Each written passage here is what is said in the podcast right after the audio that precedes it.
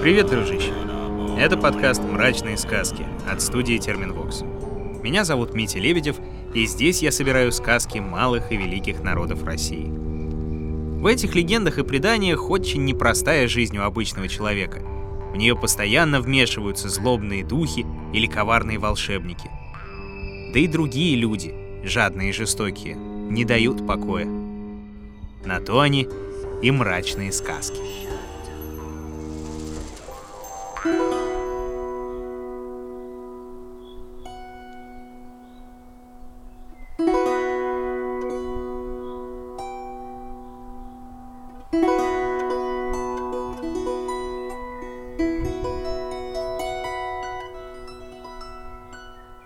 Сегодня я расскажу тебе карельскую сказку. Всего в народе карелов около 90 тысяч человек.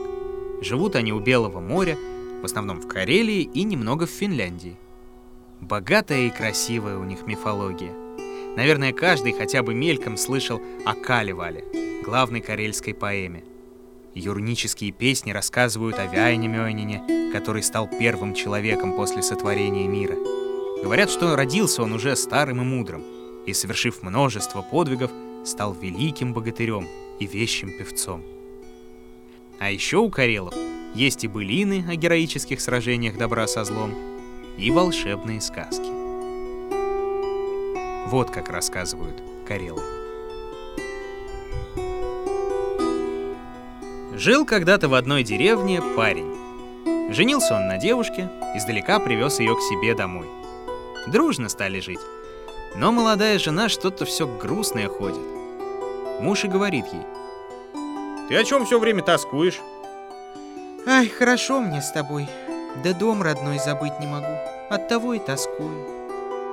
Муж ей и верит, и не верит. В жизни не знал тоски.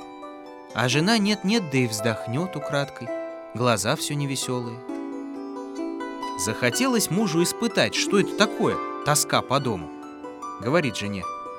«Пойду-ка я в чужие края, наймусь в работники, поживу да посмотрю, есть ли на свете тоска или нет ее вовсе». И ушел он в далекие края. Нанялся в работники к одному купцу. Дал ему купец новые сапоги и сказал, что будет парень у него работать, пока эти сапоги не износит. Долго ли сапоги-то износить? Согласился молодой муж и стал на купца работать. Да вот только работает он работает, а сапоги все как новенькие. Много ли, мало ли времени прошло, Стало ему, наконец, тоскливо на чужой стороне. То жену вспомнит, то дом родной.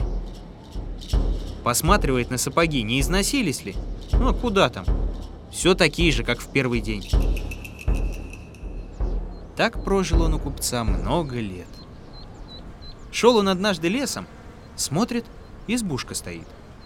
Постучался, дверь открыл, видит, сидит в избе старушка. Спрашивает он ее. А не знаешь ли ты, бабушка, что это за сапоги на мне? Из какой кожи сшиты? Уж как 18 лет их ношу, а они все не износятся. Отвечает ему старушка. сапоги твои непростые, а заколдованные. Но я тебе совет дам. Как придешь домой к хозяину своему, так сними эти сапоги и брось их незаметно в печку, а утром достань. Они сгореть не сгорят, да зато быстро после этого износятся. Тогда и службе твоей у купца конец. Так и сделал мужик. Сапоги в печку бросил, утром достал, только обул, они раз и развалились. Пришел он тогда к купцу и говорит, «Ну, хозяин, сапоги мои истрепались, теперь срок мой кончился». Делать нечего. Дал ему купец расчет и отпустил во свояси. Идет он домой, ног под собой от радости не чует. А день был жаркий, и начала его жажда мучить. Вдруг увидел ручей. Нагнулся, чтобы попить. А из воды синяя рука, как выпрыгнет, как вцепится ему в бороду и не пускает. Понял мужик, что это водяной его поймал. Взмолился. Ой, батюшка водяной, да отпусти ты меня! Я дома 18 лет не был! А водяной его за бороду держит и говорит «Не отпущу!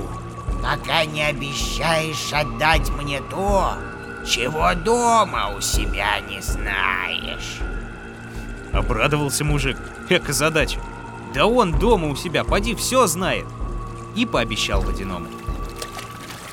Вмиг рука пальцы синие разжала и под водой скрылась.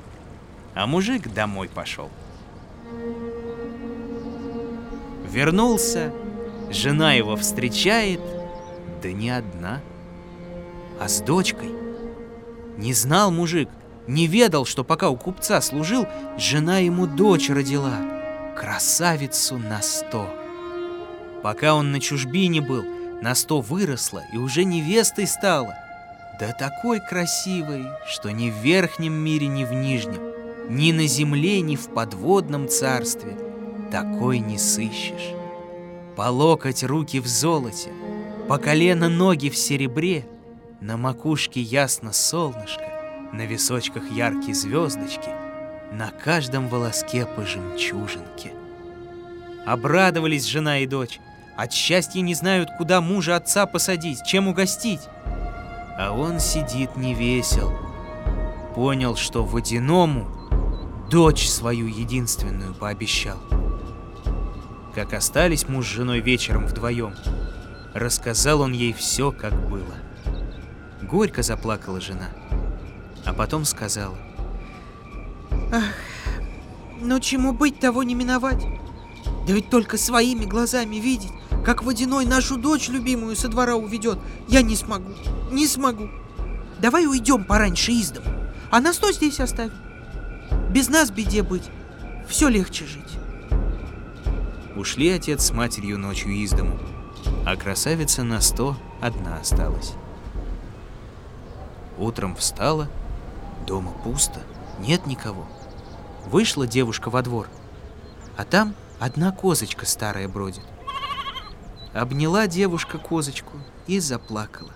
А коза ей и говорит человечьим голосом. Не, не плачь на сто, не горюй.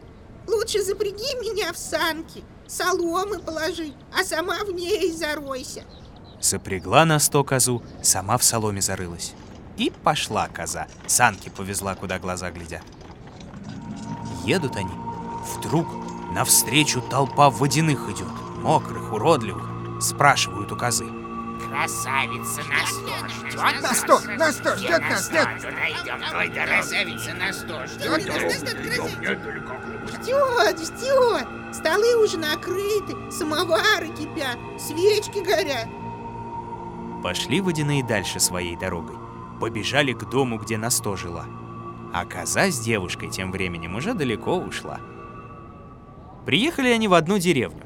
Вылезла на сто из соломы, попросилась в дом переночевать.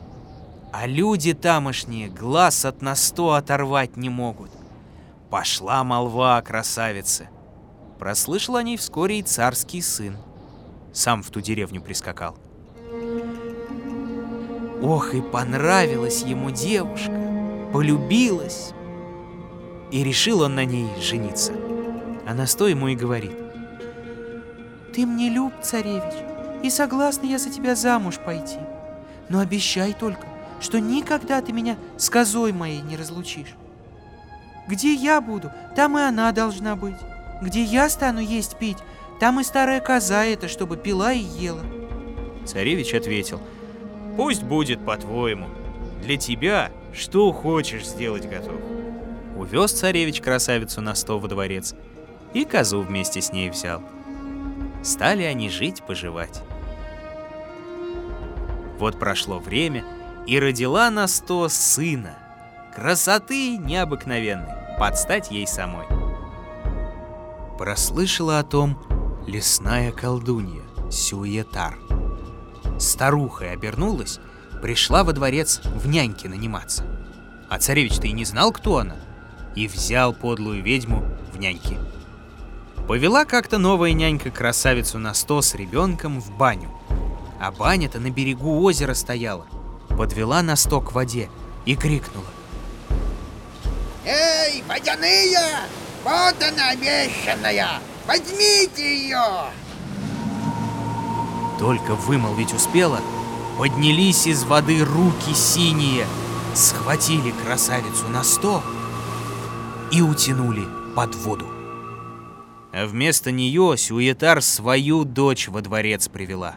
Увидел царевич Сюетарову дочь, безобразную, жуткую. Подумал, эге, была моя жена красавицей, а как сына родила, видно, такой некрасивой стала. А ребенок день и ночь без матери родной плачет. Да что ребенок, сады цвести перестали, цветы завяли, птицы умолкли.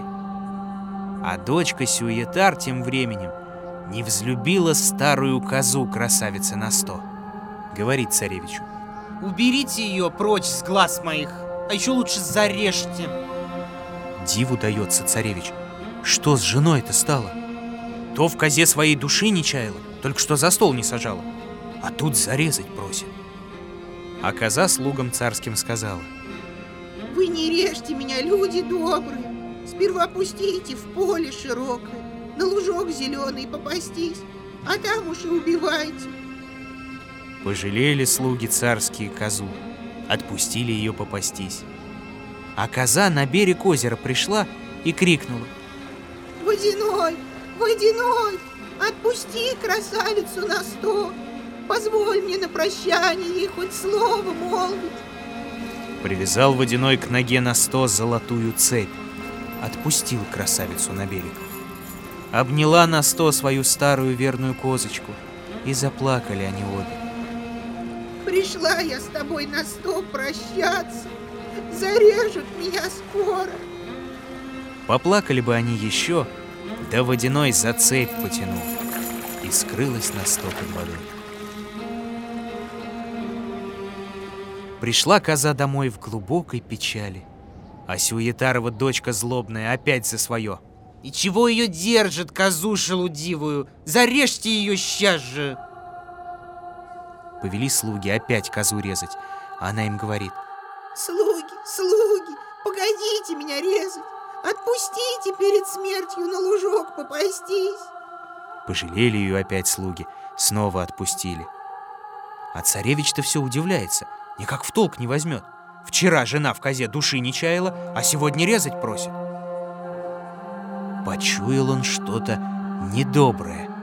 Тайком за слугами пошел, а как они козу отпустили, так за ней прокрался. Посмотреть хотел, куда коза ходит, для чего отпустить просится. Спрятался за камнями и стал ждать. Подошла коза к воде и крикнула. Водяной, водяной, отпусти красавицу на сто на бережок. Позволь мне ей три слова сказать. Вышла красавица на сто на берег, золотой цепью звенит. Обняла старую козочку, обе заплакали. И вновь коза говорит. Прощай, ненаглядная моя на сто. Зарежет меня сегодня Суетарова дочь. Только сказала, потянул водяной золотую цепь и утащил красавицу на сто обратно в озеро. А коза на берегу осталась плакать. Тут вышел из-за камней царевич, подошел к ней и говорит.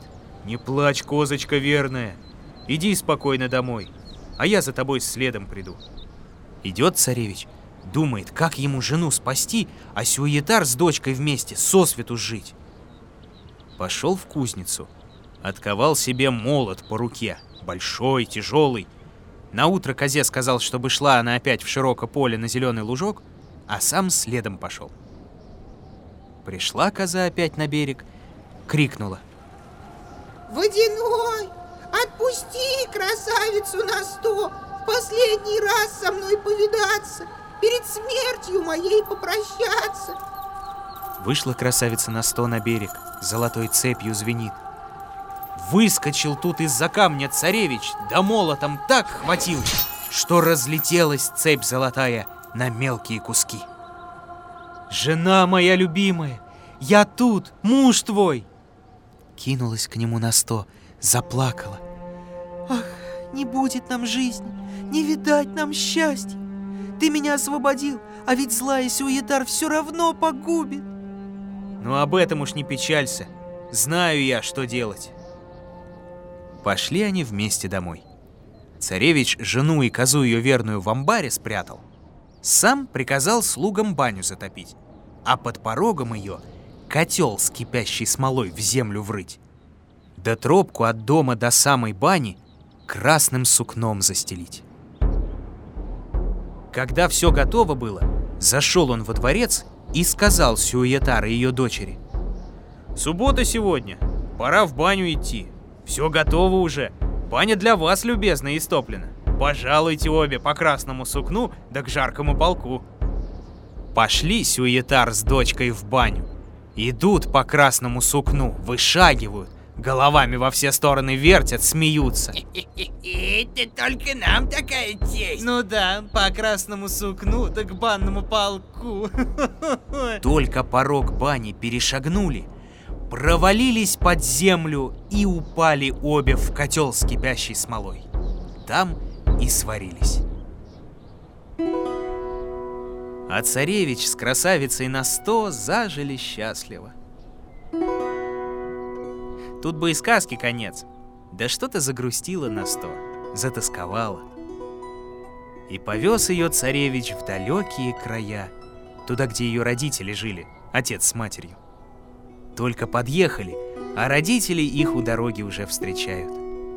Настой говорит, Ждали меня или не ждали? а отец ей отвечает, Как же не ждать, доченька? Коли знал я, что нет силы сильнее, чем тоска по родному дому. Обнялись они и на радостях заплакали. Вот и сказка вся.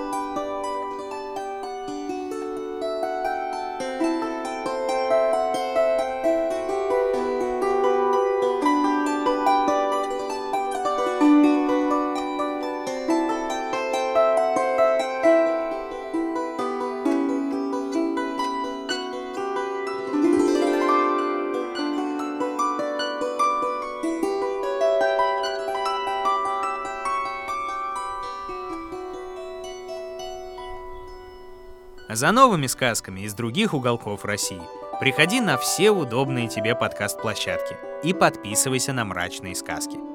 Сделать это можно в мобильном приложении и на сайте SoundStream, в Apple и в Google подкастах, на Кастбоксе, Яндекс Музыке и на Ютубе. Ставь оценки, советуй друзьям и обязательно пиши в комментариях, вдруг у тебя на примете есть еще какие-нибудь интересные, а то и по-настоящему страшные сказки народов России. И в этом подкасте им, на твой взгляд, самое место. А на сегодня все, дружище. Все.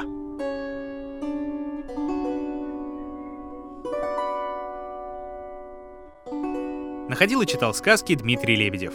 Собирала их в звуки и украшала Ольга Лапина. Рисовала картинки и превращала в анимацию Елизавета Семенова.